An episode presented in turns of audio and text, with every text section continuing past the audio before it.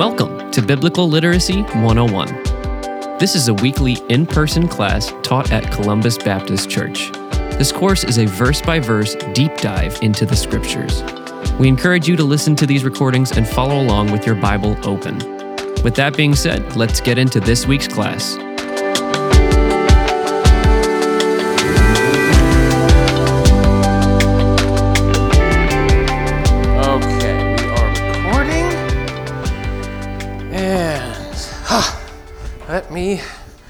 Go ahead and open us up in prayer here.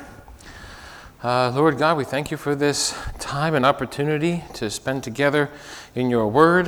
Uh, I pray that you would bless our attempts to understand the words that you would have for us more and our attempts to draw closer to you through your word, God.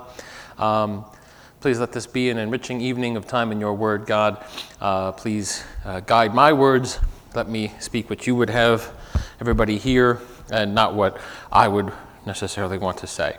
Um, again, thank you for this, Lord, and bless us in this. In Jesus' name, amen. All right, so here we go.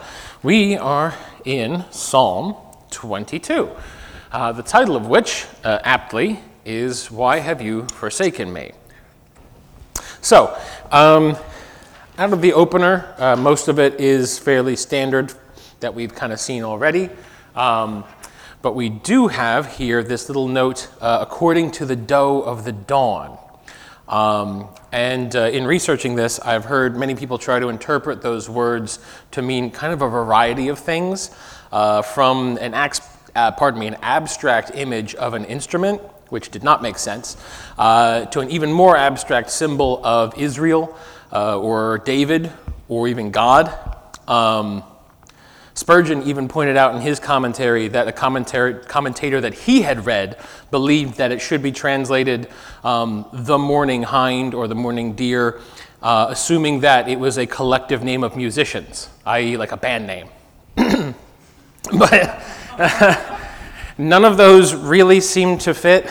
Uh, the best ex- explanation I've got is that, uh, according to some commentators, there most likely was a known song at the time called The Doe of the Dawn, and that this particular psalm was designed to fit that music. Uh, much like for us, how if you take, like, like uh, the songs we teach children, ABC song and Twinkle Twinkle Little Star, and Baa Baa Black Sheep, they're all the same song, just with different words. so it's probably that sort of a situation here. Uh, so if you're not already aware of the implications of this psalm, uh, I'm going to go ahead and put this right up front. This is one of the most messianic prophetic psalms in the book. Um, specifically, it's the psalm that Jesus quotes while he's on the cross. Uh, some commentators even go as far as to suggest that perhaps he did quote the entire psalm, and that is just recorded at the beginning um, to suggest that, uh, ending it with the it is finished. Now, I don't know that there's any real evidence to support that. Um, not trying to present it as fact. Um, but I do want to help put the right mindset to it that this psalm is absolutely what he was referencing. Um, for the part of David writing this psalm, we can only imagine that he wrote it at a particularly dark place in his life. Whether he was fleeing from Saul or Absalom or in some other danger, the fact that he writes this song, or the assumed fact that he writes this song to an existing tune, uh, kind of suggests a level of urgency. Um, he doesn't have the luxury, the time, the comfort that might be necessary to compose a song as he's used to um, to consider how it should be performed, how it should be song, uh, sung, like we see with a lot of his other psalms in the notes at the beginning.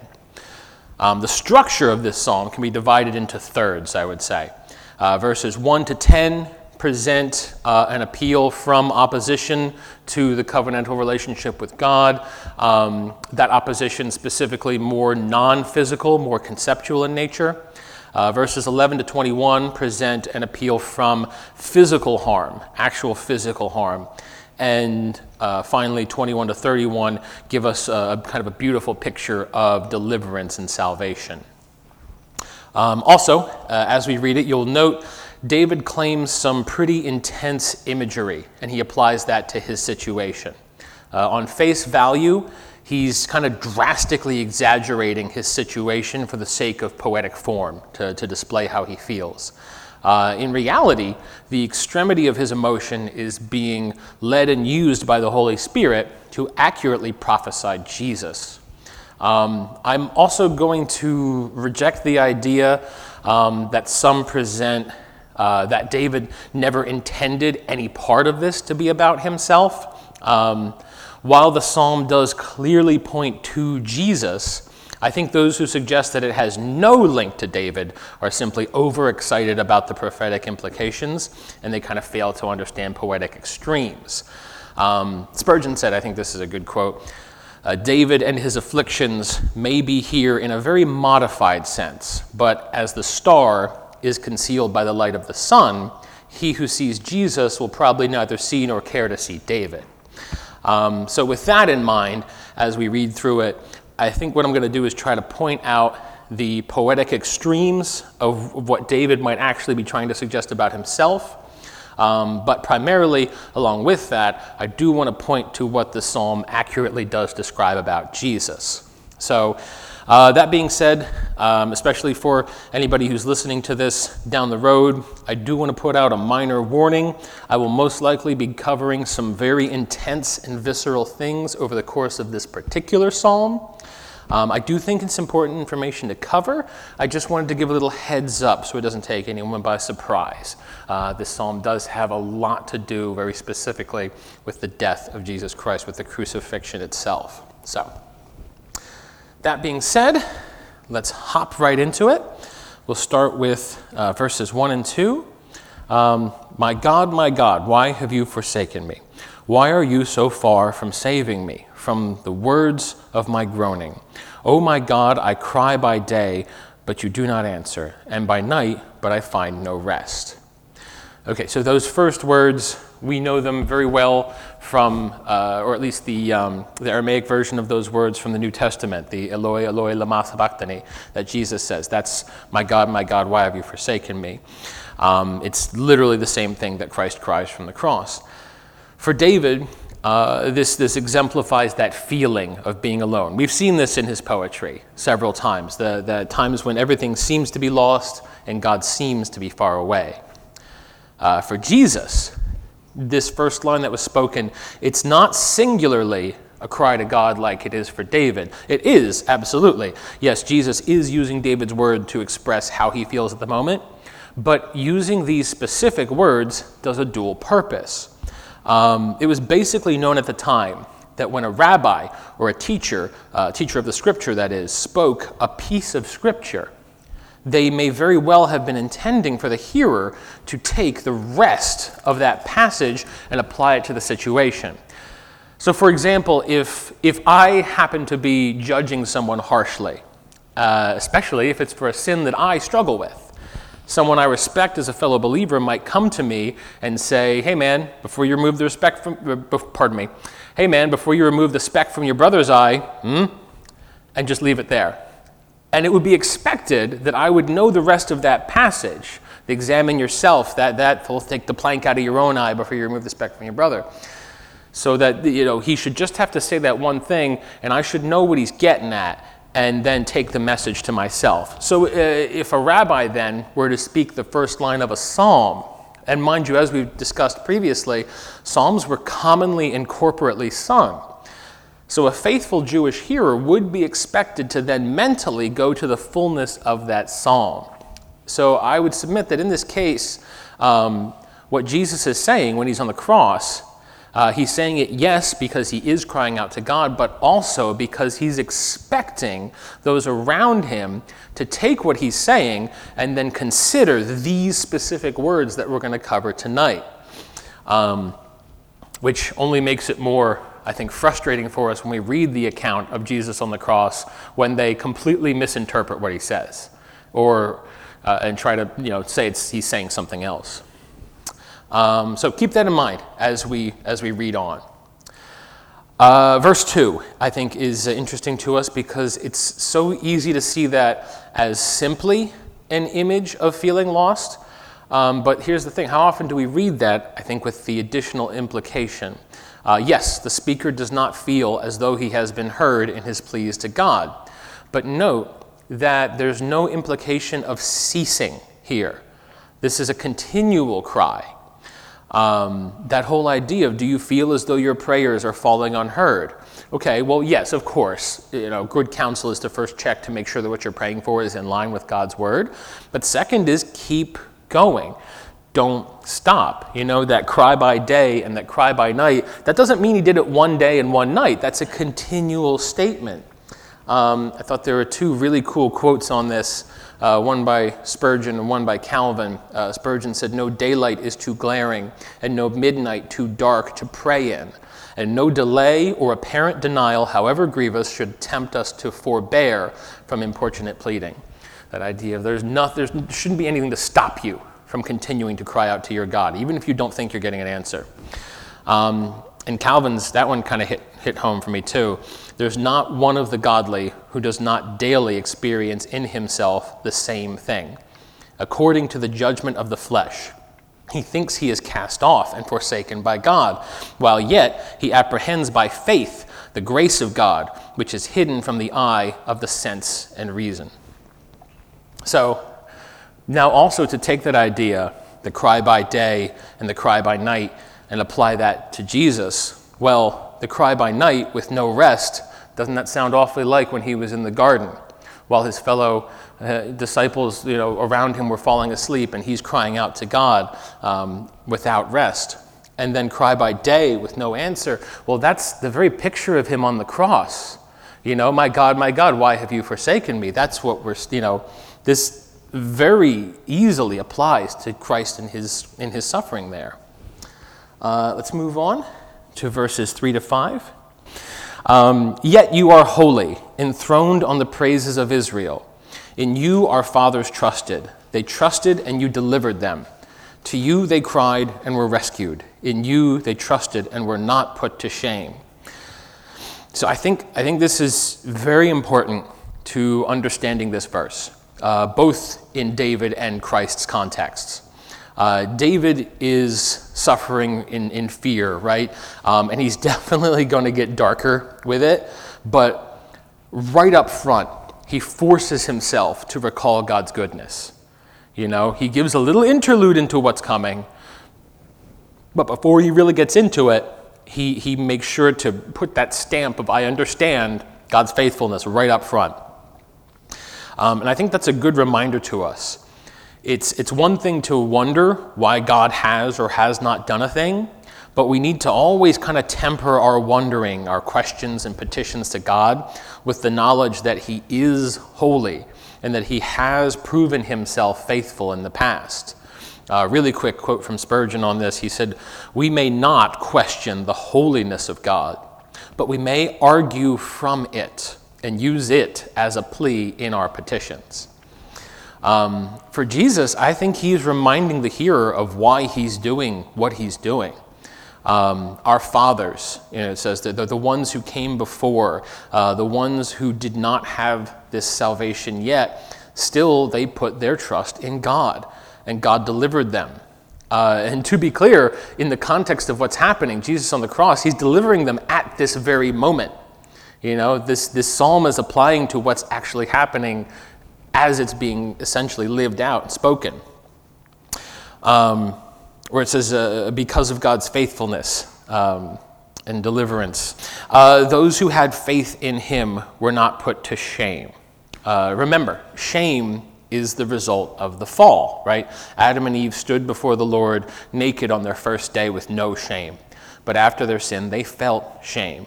God's deliverance is an end to shame before God. Let's move on. Verses 6 to 8. Uh, but I am a worm and not a man, scorned by mankind and despised by the people. All who see me mock me. They make mouths at me, they wag their heads. He trusts in the Lord. Let him deliver him. Let him rescue him, for he delights in him. Uh, note here, as we just talked about God's deliverance being an end to shame, right? Um, but here, in that first statement, the speaker, whether it being David and being Jesus, now claims that shame. That statement of, I am a worm, that's the lowliest of things for them.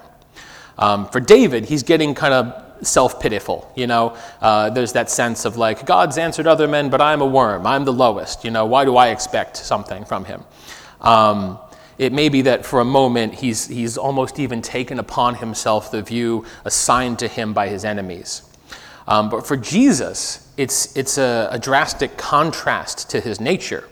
Um, in Spurgeon's commentary on this psalm, he, he talks about the horrific contrast in this, this phrasing that God's name for himself, I am that I am, and this statement being applied to Jesus from Jesus, if he's quoting this in relation to himself, saying, I am a worm saying that in that moment upon the cross, taking both the present physical scorn as well as that eternal punishment for sin, you know, he, it's that, that idea, that statement that he has made himself low so that we could be redeemed.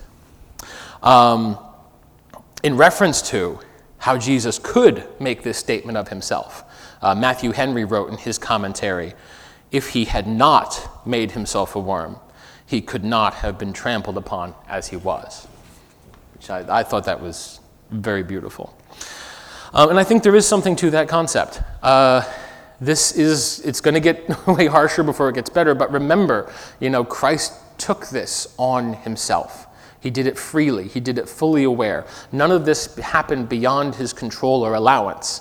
Uh, keep that in mind as we go on, especially through the harsher bits. Jesus had the power to deny, to mute, to remove any of what occurred, but he allowed it all because no one else could. Um, where it says uh, scorned and despised. Uh, for David, this is how it feels to be on the run. This is how it feels to have a nation um, against you, even for superficial reasons. But for Jesus, again, this is absolutely literal. You know, he's hanging from the cross, which was already a sign of shame in their culture, uh, and being mocked and hated. Um, and mind you, this has been happening to him for the past day or so at this point, as he's been beaten and shuffled from one mock trial to another, while having this scorn and abuse just heaped on top of him. Um, that language there, uh, make mouths, to make mouths and to wag heads, uh, depending on your translation, it might say something along the lines of separate the lip or shoot out the lip. Uh, wag heads might be shake the head. Um, the first, the, the, image that we're, we're getting here is of shouting insults. Um, the word used there uh, for the first phrase is uh, to make, to shoot, to separate. Um, it basically both means to part something as an opening, uh, but it also has an added context of escaping. The idea of the force by which someone might escape captivity, or the way that a runner might burst from their starting position in a race. Um, basically, it's the idea that those against him, whether it be David or Jesus, cannot wait to get their insults out of their mouths. Um, and that, you know, it, when they have their opportunity, they, they shoot them out, they just spit them out. Um, and I will say, alternatively, it could be a reference to certain facial gestures uh, used to show contempt or scorn, uh, like how we have sticking your tongue out at someone to show you disapprove, that kind of a thing. Um, the, uh, the wag the heads line, um, it really just means to shake one's head kind of dismissively. Um, but I think also, I, I wonder if there's not further connotation, possibly representative of how, like, when you see people who are really frenzied, kind of screaming and shouting about something, they tend to lose composure. And if you watch them, their heads do kind of waggle about a bit as they kind of froth and scream. Um, so that, that there could be a little bit of that there too. Um, and take special note of how they mock. I think that's important for us as well. In both cases, they mock the speaker for appealing to God's favor. Um, now, for David, I think that this shouldn't be that shocking to us. Uh, most of the people he ran from were often pretty set against God. Saul was consistently defying God. Absalom pretty clearly only cared about himself. And other enemies of David often were from other cultures who already hated our God. So that sort of mocking kind of makes sense from his context. Um, for Jesus, though, these words, they should be more upsetting to us um, because they're coming from his fellow Israelites and actual teachers of Scripture. Uh, like, don't, you don't even consider, just for a moment, don't consider the fact that it's Jesus, the deity of Jesus on that cross These people are using the statement, he, the victim, trusts in God, so, mockingly, let God rescue him if God likes him so much. They're using that as an insult. These are literally the people who have been taught or are teaching that if you're in trouble, you call out to God. And now they're actively mocking that very act. Now add back into the equation that once again, that Jesus is God. Jesus is literally in the process of rescuing them. And they mock him, saying, if he loves, if he loves God so much, let God rescue him. Um, it's just, uh, I'm, I'm shocked at how blind our flesh can make us sometimes, and also not shocked at the same time. Um, and yeah, and remember how in verses 3 to 5, he said that those who trust in God are not put to shame, right? But here he describes this mocking, this being considered a worm. He describes this shame. Um, and where some may try to see a contradiction, I submit we see the beauty of God's plan. In the prior section, uh, he does describe how God removes the shame from those he saves. But how does he do it? Well, here in this passage, we see the shame has been applied to Jesus. He's claiming that on himself. He declares it upon himself so that we no longer have to bear it. He's literally making that passage true. He's actively making the way for those who trust in God to be rid of sin. Moving on to 9 to 11. Um, Yet you are he who took me from the womb. You made me trust you at my mother's breasts. On you was I cast from my birth, and from my mother's womb you have been my God. Be not far from me for trouble is near and there is no one to help. Okay, so so far in this psalm, we've had this kind of back and forth between despair and trust, sorrow, hope. He kind of slingshots back and forth. Um, in this particular chunk for David, I would submit this is a self dedication. Um, to say that he has trusted God since birth is basically to declare his life um, as belonging to God and to declare that he recognizes that his whole life has pointed him to his faith, whether he's always followed it or not. Um, but I think the reality of this statement should hit us in this way What human being can truly say, without hyperbole or poetic license, that they have trusted God literally since they were born? That from the womb they knew God as God and trusted him completely. Well, the only person that this has ever been true for is Jesus. Uh, as we come, you know, uh, from one harsh moment and we're about to move into a long and very harsh series of moments, uh, we're drawn, I would say, to consider that Jesus declares that faith in God is, is complete despite the situation he's in. Um, which we, we get a little lead into when we get to verse 11. We see trouble is near and there is none to help. Well, you know, none to help. How often has David clarified that God is the one who helps and saves? Um, so for, for him, of course, once again, this is that recognize, feeling alone. You know, he's, he's kind of hyperbolizing, going back on that concept. Um, but I would say this is, this is, again, a call to Jesus' sacrifice, to the payment for sins, the satisfaction of righteous wrath. There can be no one to help, as he's the only one who can do it. Of course, no one else can help. Verses 12 to 13. Uh, many bulls encompass me. Strong bulls of Bashan surround me. They open wide their mouths at me like a ravening and roaring lion. Uh, so here we get a further image of the trouble surrounding him in either case. Uh, the bulls imply power and strength, uh, but also uh, a, a rage.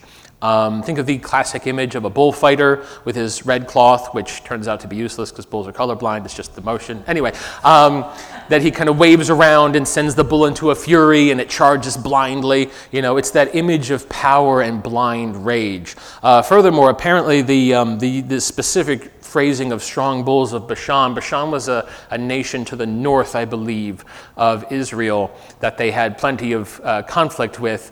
And apparently, in local mythology, um, their bulls were, were like supernatural or something. They were very powerful. Uh, I, I, didn't get a lot of research on that one, but I feel, I, I believe that that's the situation. Like either um, bulls featured heavy into their mythology, or their people would be compared to mighty bulls often. So that's a strong reference there. Um, the lions, that's, I think, self explanatory. I think we all kind of get that image. Lions, they bite, they tear, they maul, um, and he describes them as ravening, that is, hungry or vicious with hunger. Um, he's, I mean, that image for Jesus, he's literally hanging there as torn flesh before a crowd of vicious, ravenous people, like, like meat before a lion, so to speak, um, as they hunger for his death. Moving on to 14 to 15. I am poured out like water, and all my bones are out of joint. My heart is like wax, it is melted within my breast. My strength is dried up like a potsherd, and my tongue sticks to my jaws. You lay me in the dust of death. So this is where things get really harsh. Um, poured out like water. David is likely for himself describing the feeling of being drained by his stresses and troubles. Uh, Jesus was indeed literally poured out between the multiple beatings, uh, culminating in an act called the scourging, um, which is a multiple whip like device with sharp bits of metal and bone and such at the end um, that would, would tear into his flesh, having a cloth placed onto his wounded back and ripped off again, the crown of thorns, the nails in his hands and feet, and finally the spear driven into his side to verify his death. He was literally emptied, like a vessel, emptied of its contents. Um, people like to comment on the miraculous way in which Jesus seems to choose the moment of his physical death. Um, but I'd like to add on to that the further miracle that he even lasted that long. Um, it's difficult to believe that his body contained enough blood to even function at the point where he gave up his life freely. Um, where he says, uh, All my bones are out of joint. Yes, it's possible that David may have dislocated something while on the run or hiding or perhaps in a cave, but honestly, he's probably more so referring to the discomfort of literally hiding for one's life, not being able to sleep, probably sleeping, you know, in caves, on rocks. Um, there's, so there's probably the, the, bruising that would follow, the discomfort, um, that sort of a thing. For Jesus, to ensure that his, his uh, body was affixed to the cross correctly, it's highly likely that some of his bones were literally dislocated in the process. Um, more recent discoveries in, in Roman, Roman crucifixion records do suggest that often shoulders and hips were dislocated as people were uh, affixed to crosses.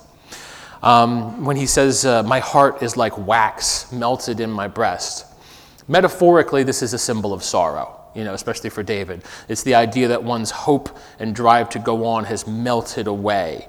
Um, the idea that in poetic fashion, the nature of someone's heart told of their constitution. Um, for Jesus, if, if the Lion of Judah you know, to speak of his heart poetically as melting away should suggest for us the most horrible of circumstances that one could imagine, as this heart should be able to endure far more than the greatest heart of mere humans. Uh, this would point once again back to the suffering placed upon Jesus, caused by his taking the penalty for all of our sins. If the burden of this affected Jesus so, how could any of us even dream of having to deal with it on our own?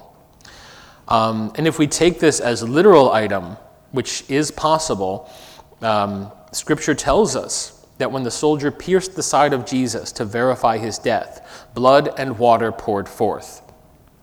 Um, there are actually a few, uh, I counted at least three physiological, real world reasons that this could have occurred. Um, but rather go into them specifically, the point is that due to the severe damage he endured, the severe bodily trauma, the remaining blood and fluids in Jesus' body would have been centralized, either in a last ditch attempt by the body to stay alive or due to pooling due to the damage. Uh, and it would have been around the heart.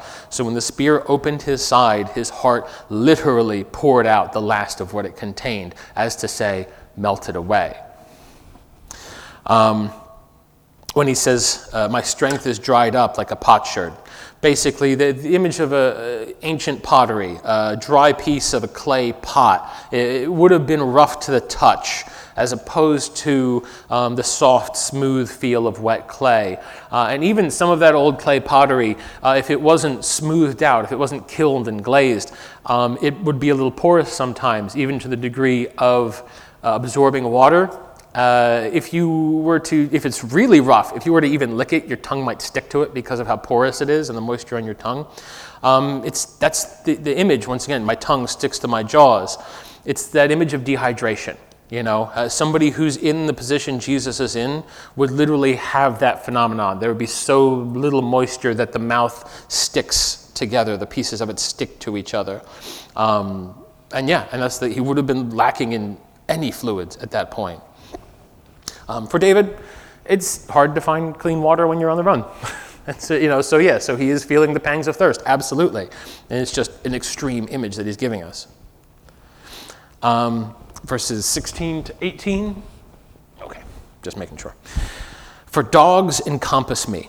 A company of evildoers encircles me. They have pierced my hands and feet. I can count all my bones. They stare and gloat over me. They divide my garments among them, and for my clothing they cast lots.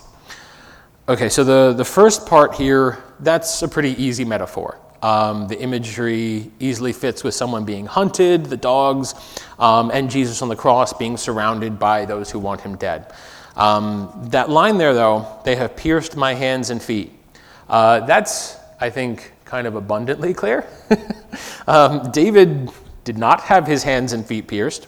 Uh, most likely, what he was getting at in his situation was that he felt that his, his motions, his movements, his options were hindered.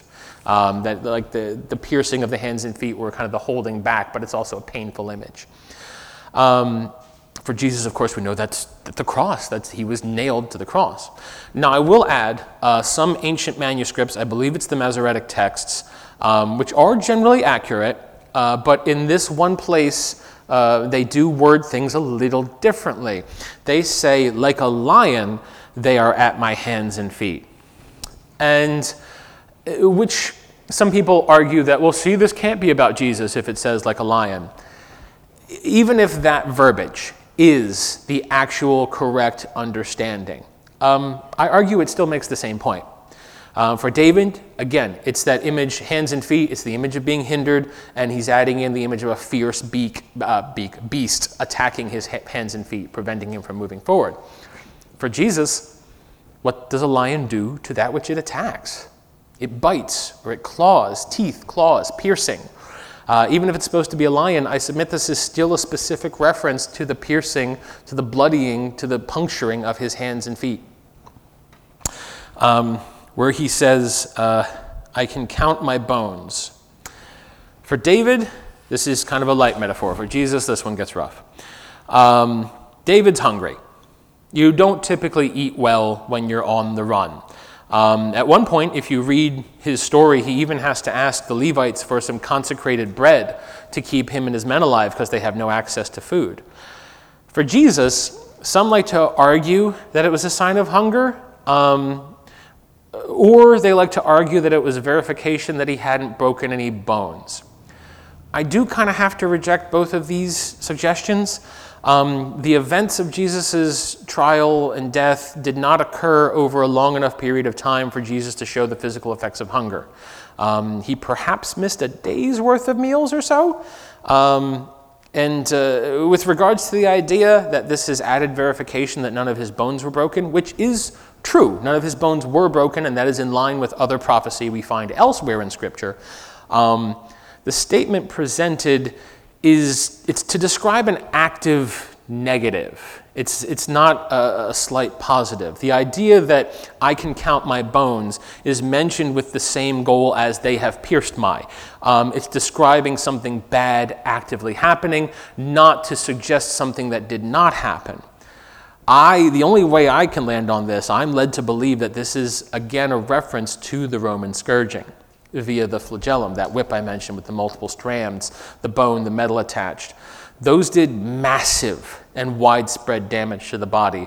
It was not uncommon for men punished by those to die during the scourging depending on how many strikes they were given. Those metal or bone pieces would occasionally strike major veins or arteries, uh, causing swift death by blood loss. Uh, sometimes it was simply a matter of cumulative damage. Um, you see, in, in uh, intense, continuous flogging, it would tear away massive areas of skin and expose or even damage vital organs. Uh, occasionally, this would cause so much superficial bleeding that the victim would again die of blood loss. Elsewhere in Scripture, it actually tells us that Jesus was beaten so badly that he didn't even look like a recognizable person.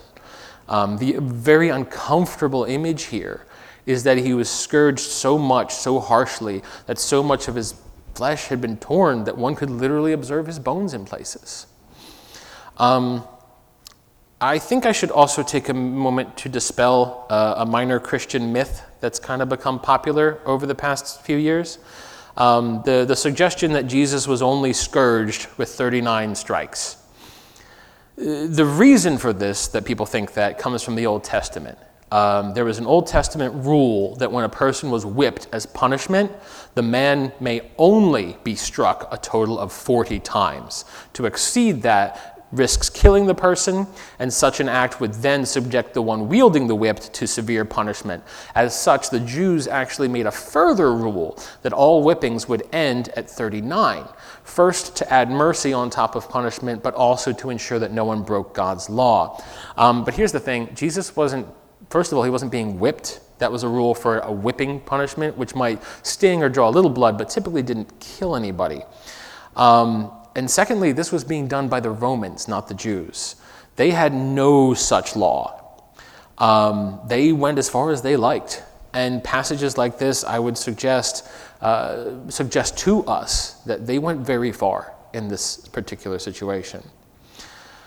Uh, and I know that's a really rough thing to take in, um, but hang in there. Uh, I think we're through the worst of it and we're aiming towards the upswing. Um, finally, that, that comment about dividing garments and casting lots for clothing. Uh, for David, the implication is that while he was on the run, his enemies ransacked his home and took uh, any of his fineries for themselves, possibly even gambling them amongst each other. The Gospels tell us that the Roman soldiers divided Jesus' clothing and literally gambled for his, his undergarment or his underrobe um, because it was woven together as a seamless piece, which would actually make it kind of pricey, kind of valuable. Uh, and history actually confirms this. We have records uh, of Roman soldiers who were assigned execution duty um, because it was an unpleasant task that people generally didn't like.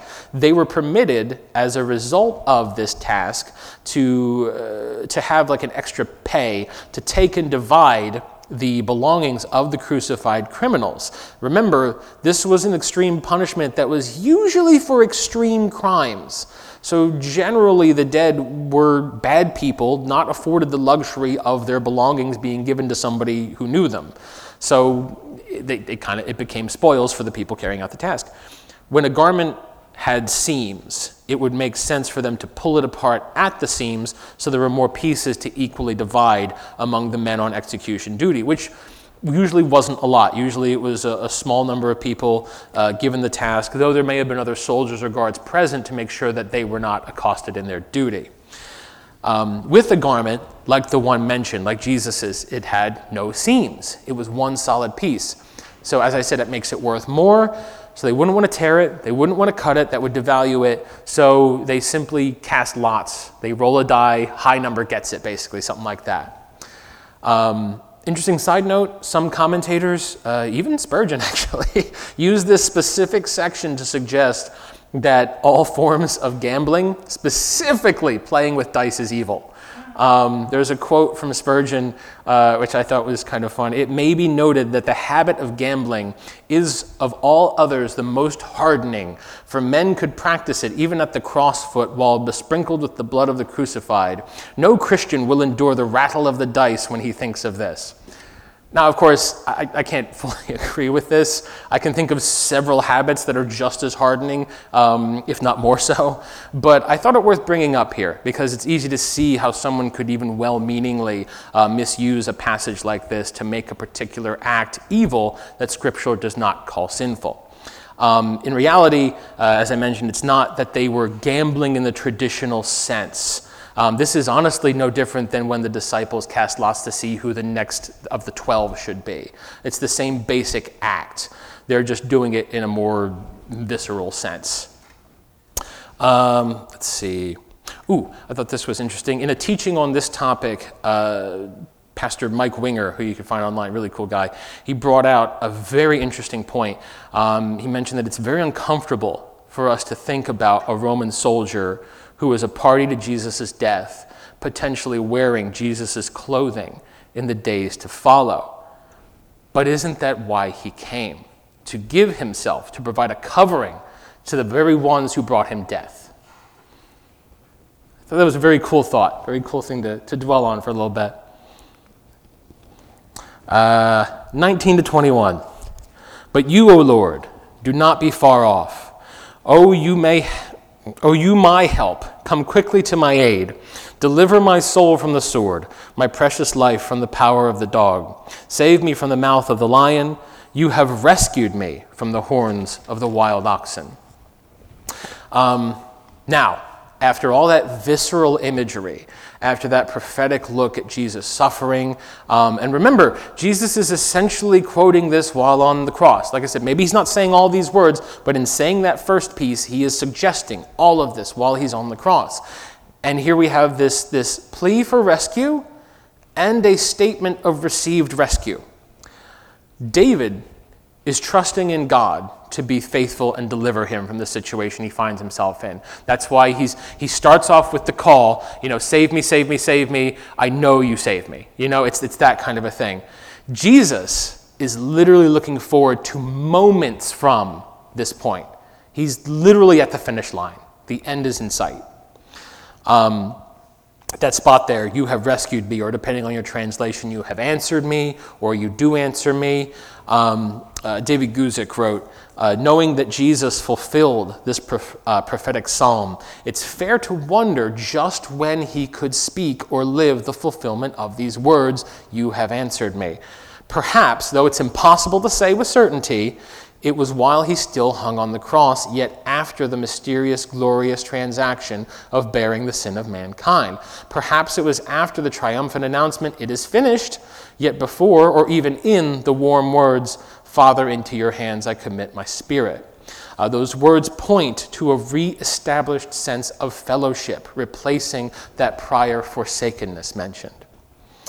Um, I would say, too, each gospel writer provides a small part of what happened while Jesus was on the cross. Um, there are seven statements that Jesus made, and I, and I think I put them up there. I wasn't sure if this would work quite well.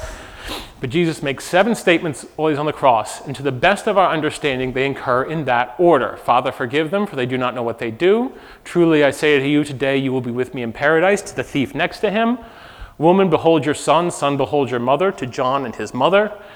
And then he starts, you know, he references this psalm My God, my God, why have you forsaken me? And that's why I noted there that would kick off Psalm 22 1.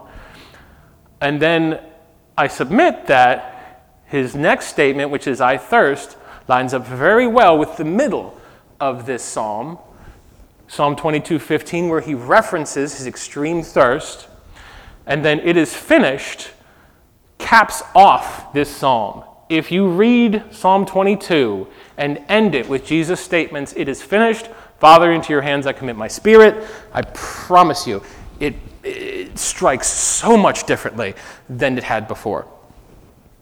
Um, and, that's, and I do recommend taking the time to read this psalm with that in mind and cap it off with Jesus' statement there. So, where are we? Uh, 22 to 24? Yes.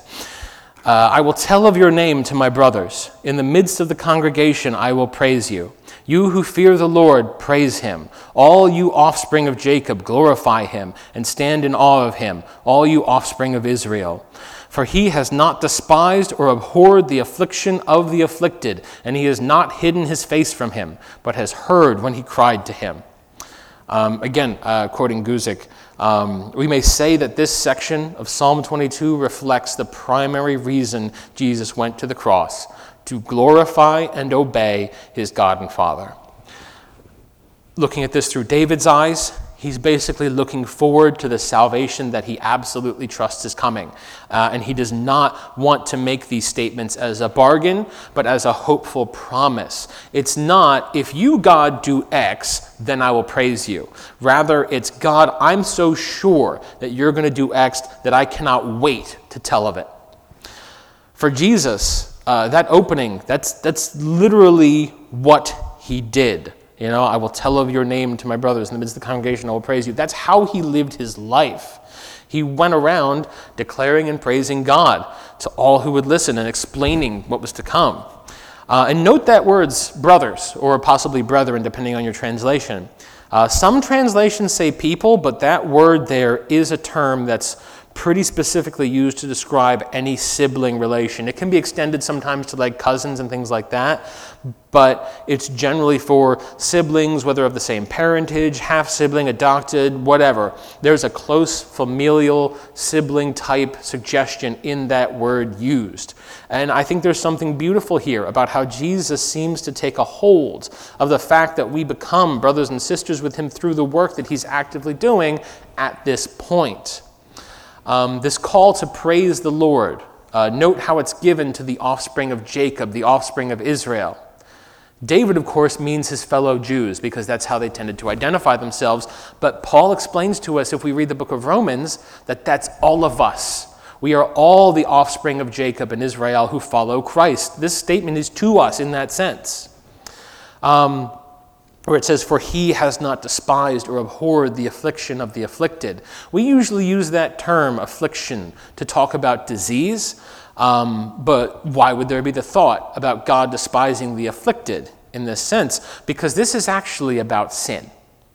We are all afflicted by sin, yet God has not despised us. He has not hidden his face from us. Uh, this does not mean hiding as in fear, but a purposeful removal of access. Instead, he has heard our cry and provided salvation. Jesus is literally calling to those present with this psalm to consider how he's actively carrying out this psalm at that moment.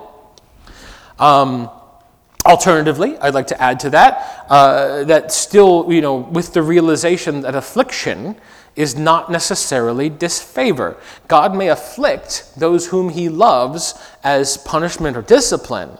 This particular affliction is aimed at the end goal of glorifying God by redeeming the lost. Um, it's uh, the most beautiful and wonderful of afflictions, if you can wrap your head around that concept. 25 and 26. From you comes my praise in the great congregation. My vows I will perform before those who fear him. The afflicted shall eat and be satisfied. Those who seek him shall praise the Lord. May your hearts live forever. From you comes my praise. Uh, David acknowledges, uh, for, for David's side anyway, that what he does, he does before the Lord.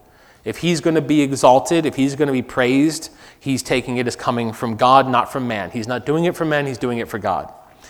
Jesus is clarifying that what he's doing at this moment is indeed God's plan, and that God is delighted in the fulfillment of this. So, be, Jesus being exalted through this is the most natural result. Um, alternatively, uh, it's I will admit it is hard to follow the flow of the Greek in that phrase, which is why several different translations are a little different there. Um, but it is also possible that this phrasing could be intended to be read as, My praise shall be of you in the great assembly, or even, From you comes the theme of my praise. Uh, that first idea, my praise shall be of you, that kind of links back to what was already covered prior in this little verse chunk, praising God before, uh, before all, after his salvation. Um, the second is interesting. The, um, from you comes the theme of my praise, as it almost brings out the concept of God teaching us how to properly praise him for what he's done.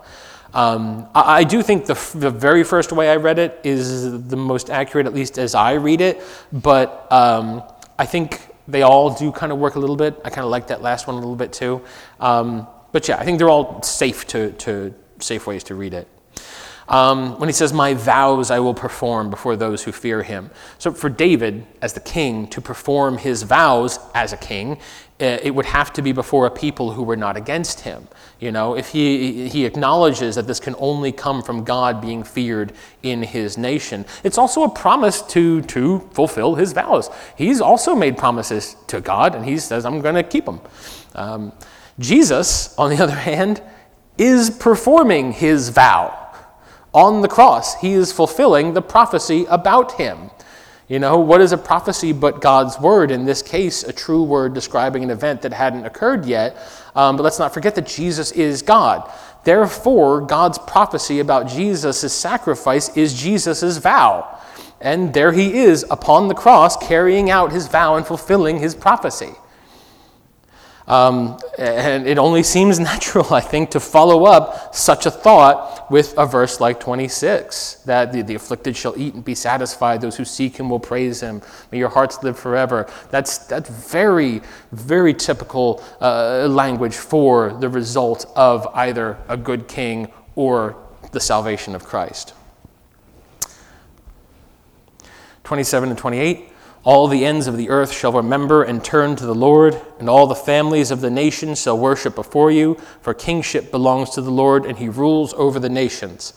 Um, I don't actually have a lot to add to this one. Uh, this part essentially works the same for both David and Jesus. They're both proclaiming a time when we all basically have no, no other way to look but to recognize the lordship of God. David's hoping that this will be with his fellow kingdom in a rightful, you know, kingdom relationship. And Jesus is talking, of course, about when all knees shall bow, you know, and every tongue confess that Christ is Lord. Um, so finally, for 22, before we go on to 23, uh, verses 29 to 31, all the prosperous of the earth shall uh, pardon me, all the prosperous of the earth eat and worship. Before him shall bow all who go down to the dust, even the one who could not keep himself alive. Posterity shall serve him. It shall be told of the Lord to the coming generation. They shall come and proclaim his righteousness to a people yet unborn, that he has done it. Um, uh, that, that line there, I wanted to touch on, even the one who could not keep himself alive. This phrase can be a little tricky. I wanted to address it because I can see how some might think this is weirdly talking about Jesus or, or another individual. Um, but basically, that line is not pointing to an individual person. Uh, take the prior phrase first all who go down to the dust, that's everyone who dies, that's everyone, and then continue it. The phrase even the one in our modern vernacular would sound something like even someone. So all who go down to the dust, even someone who can't keep themselves alive. And it's basically continuing the phrase. It's, it's Hebrew poetry, you know, at, at its finest, kind of structure doubling upon itself. Um, this whole section, I would say, from at least 27 to the end, can really only be taken one way. Uh, I'd submit that even David in this scenario has to be aware that he's speaking of a future hope. Um, though we would now say, of course, that his hopeful thinking was divinely inspired, which I would agree with. Um, but, uh, but look, at, look at verse 30 and 31, the, the pos- posterity. He talks about the coming generation and what they're going to do, um, that they'll proclaim his righteousness to a people yet unborn. Um, they're talking forward to us, y'all. That's, that's, that's what we, this is to us, and this is what we do in carrying forth the message of the gospel. Um, I had considered rereading through it really quick and throwing in that it is finished at the end. I'm not going to do that now for time's sake. I'm just going to jump forward to Psalm 23. But I do recommend that the next time you sit down to read Psalm 22, do it with that in mind. Uh, and I promise you, it's if you consider it as coming from Jesus' mouth, from the "My God, my God, why have you forsaken me?" and you throw in that it is finished at the end, it, it hits so much differently and so much harder, and I love it. Now, Psalm 23. This one should be quick, and uh, and then we'll we'll take questions afterwards because this should be very quick. Um, titled "The Lord is My Shepherd," highly appropriate. Uh, I think it's so interesting that the psalm about Jesus that Jesus quotes on the cross, arguably Psalm 22, arguably one of the most important psalms, if not the most important psalm, is immediately followed by the psalm, the one psalm that just about every Christian is guaranteed to know. Um, so, um, I'm, what I'm going to try to do is, because this is one that everybody knows, I'm just going to try to provide a little imagery insight to see if we can squeeze out just a little bit more of this psalm, or maybe reclaim a little bit of it from how common it tends to have become. Um, Spurgeon was under the assumption that David wrote this psalm while he was king, looking back on his time as a shepherd. Personally, I think it's very possible during, uh, during, due to the simplistic nature of this psalm that it may have been written while he was a shepherd. Because it really is, it's very simplistic, this psalm. Um, and some of the language in it, he, like I said, Spurgeon thinks he's looking back fondly on his time as a shepherd. I think he may be right there in it. Um, either way, there's no proof, there's no verification. This is just how it, how it comes across to, to us. Um, so, with that, we'll go ahead and jump in. Verses 1 to 3. The Lord is my shepherd, I shall not want. He makes me lie down in green pastures. He leads me beside still waters. He restores my soul. He leads me in paths of righteousness for his name's sake. Okay, so my shepherd. Uh, instantly, David identifies himself with sheep, a notoriously stupid animal. Um, I have literally heard stories of people coming around a corner too fast and startling their own sheep to death um, because they are so simple and so dumb, for lack of a better word. Um, David is aware of this. He's keenly aware of this. He was a shepherd.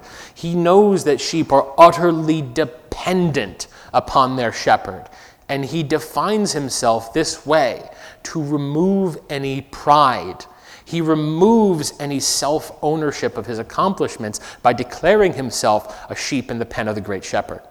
The Lord must be what we depend on, or we fail to understand the world we live in. Um, also, note the use, as, uh, the use of my as opposed to our.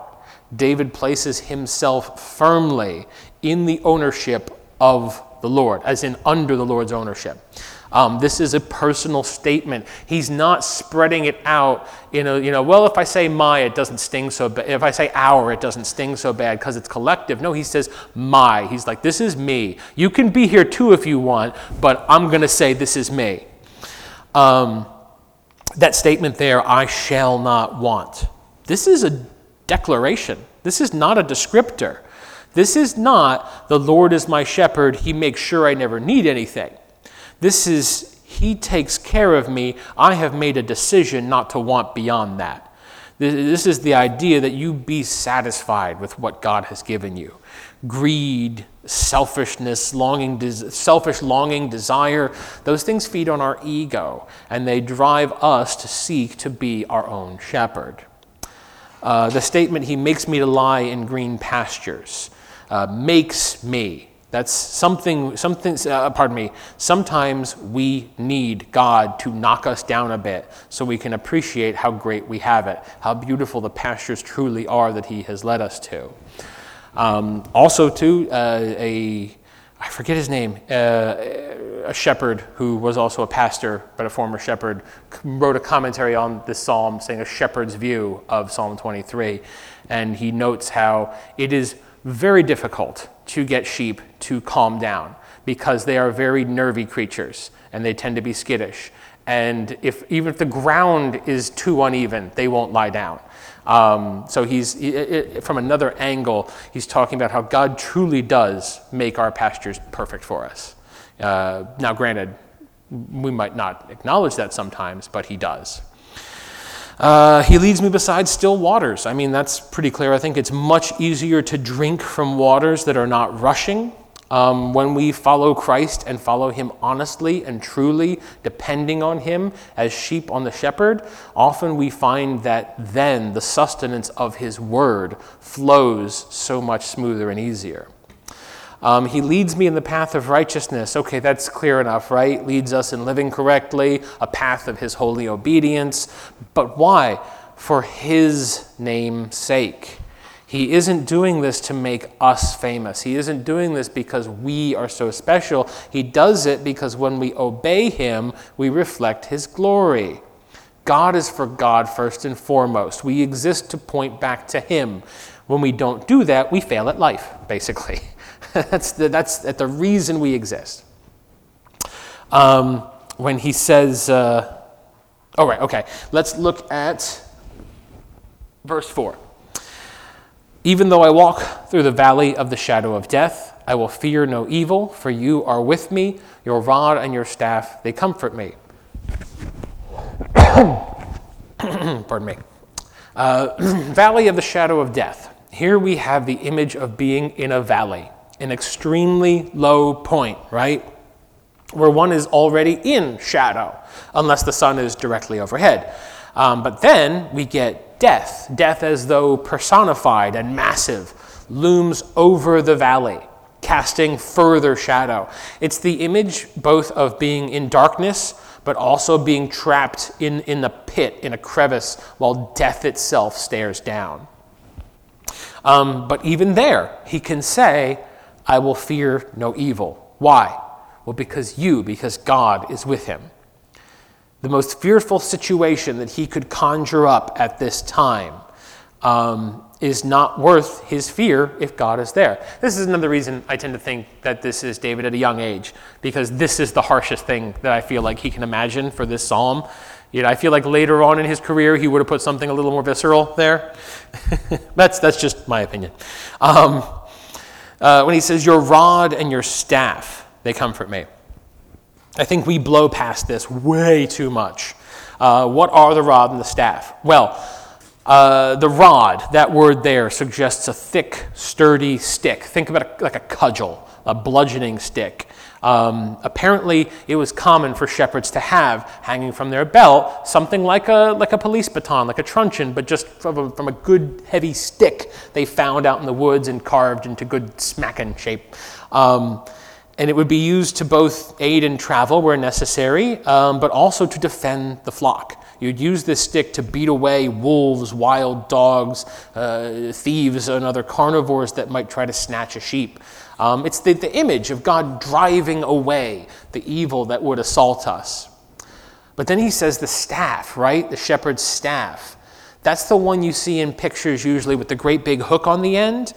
Um, that was that, that hook that you see. That was designed to scoop up sheep that had fallen uh, or were straying away from the path. That, that's supposed to call to mind God's correction to us when we mess up. Um, some people suggest that the rod and the staff are supposed to be taken as the same implement, um, but in that case, describing the two ways it could be used uh, which is fair. Some, not all shepherds carried a, a smacking stick, but the, the staff that they walked with usually was quite heavy, and therefore the hook end would be for catching and correcting. And if there was a wolf or something, they would turn it around and use the straight end to fight off any attackers. So that's it. Still works if they are supposed to mean the same thing. The point is, is that in the same way, God is capable of both guiding and caring for us, and displaying His wrath to protect us when needed.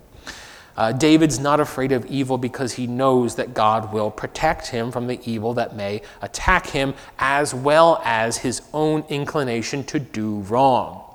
uh, which we actually do see throughout David's life. He lived this. David screwed up all the time, but then God corrected him. When God used the staff, David got back in line. And every now and then, David would get into trouble that he couldn't deal with, and God used the rod and brought him out safely. And finally, uh, verses 5 and 6 You prepare a table before me in the presence of my enemies. You anoint my head with oil, my cup overflows. Surely goodness and mercy shall follow me all the days of my life. I shall dwell forever, uh, pardon me, and I shall dwell in the house of the Lord forever.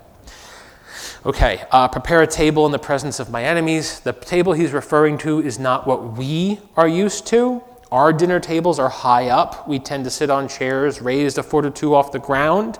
Um, they basically sat on the ground, uh, on cushions. Their tables were super low to the ground.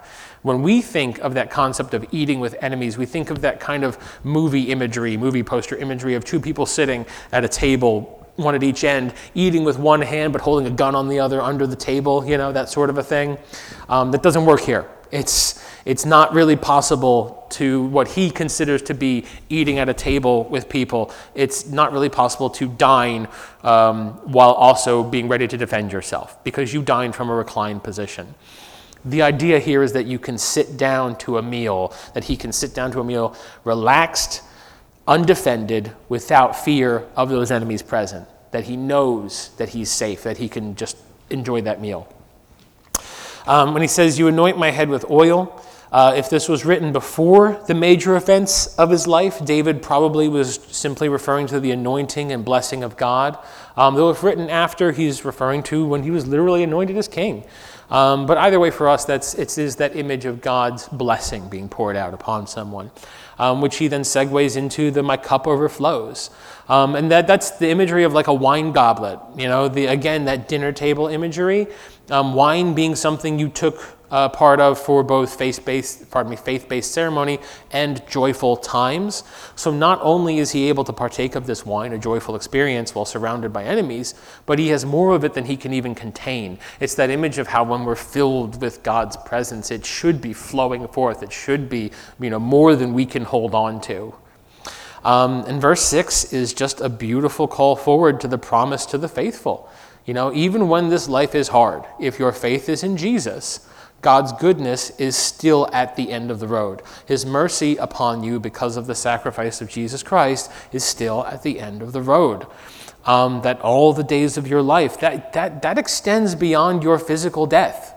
If Jesus is your Savior, those days extend um, into you dwelling in the house of the Lord forever. That's all the days of your life. Uh, and that is all I have.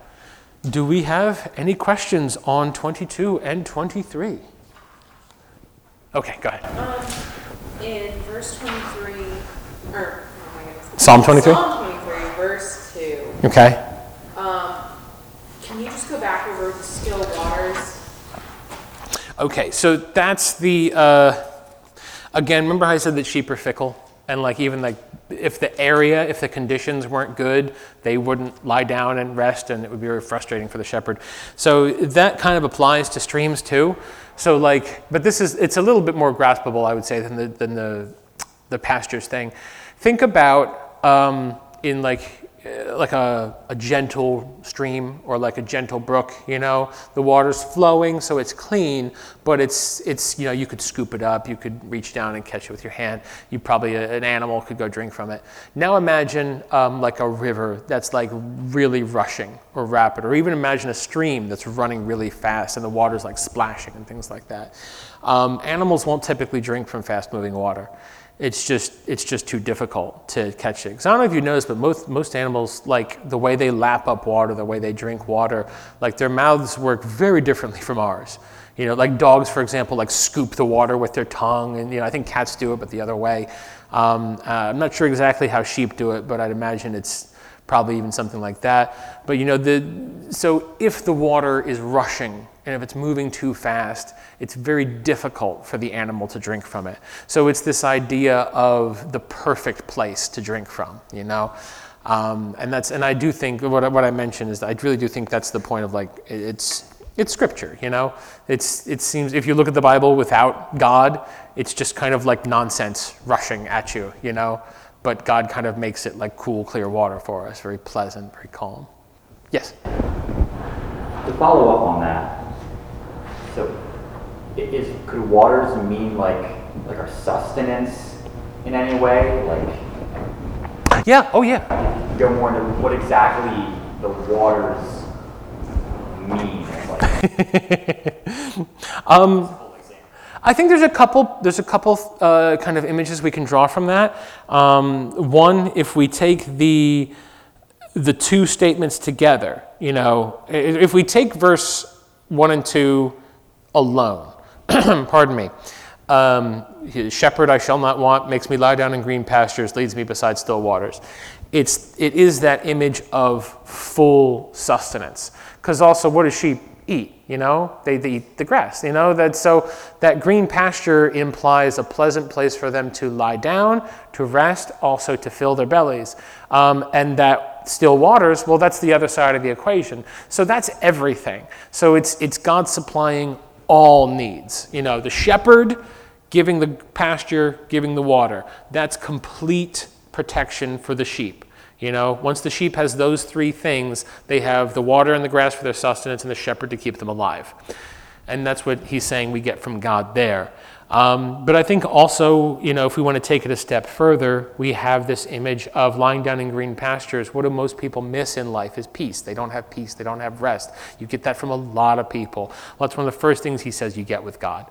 That's one of the first things that God, as your shepherd, grants you is the ability to lie down in green pastures. Um, and then again, I, I do point back to the, the waters, water consistently being used in Scripture to refer to uh, the life giving Word of God that comes to us. Uh, once again, it's the total picture, it's what we need. We're getting everything we need from God. Yes. Um, what was that quote by Matthew Henry? Matthew, do you remember whereabouts? Verse six. Verse 6, thank you. Matthew Henry wrote, here we go. Um, if he had not made himself a worm, he could not have been trampled upon as he was. Go ahead. okay, so it just took me a minute. Um, in, in verse 29 in Psalm 22, uh, what do you submit the word prosperous means there? Uh, okay, 22, 29. All the prosperous of the earth eat and worship. Um, before him shall bow down all who go into the dust. Okay, so that, um, I really think he's giving us a, a back and forth to basically say everyone. Um, all those who are prosperous in the earth and um, and then all those who go to the dust. You know, he's saying, look, everybody. It doesn't matter if you're prosperous or you're dead. it's kind of a full picture. Everybody will worship before God. Everybody will bow. It's that, that every knee shall bow, every tongue confess sort of imagery. Um, that like those who are prosperous are not too prosperous to, to uh, have to recognize um, that this God deserves worship and not even death separates you from as well. Yes. The question is on verse um, Psalm 22, verse 25. Yes. So I understood specifically when it says, "Per- "My vows are performed with it before those who fear Him." Yes. So I understood what you said about how that makes sense in the context of David. Yes. In the context of Christ, if we're saying that his vow was being filled as the events of the crucifixion happened, who are those who fear him? Because he just seems to be surrounded by those. Mm. I think that once again calls to the prophetic nature of this passage. Um, his because once again, what was what Jesus did was not confined to the time he did it. You know, it's that once and for all. That that that action carries forth throughout history in both directions, frankly. So when he does that before those who fear him, that's us. That's us. That's also Abraham, Isaac, and Jacob, and David, and everybody who looked forward to him. He did that before everybody who has feared him, would fear him, will fear him, does fear him. Yes. sure.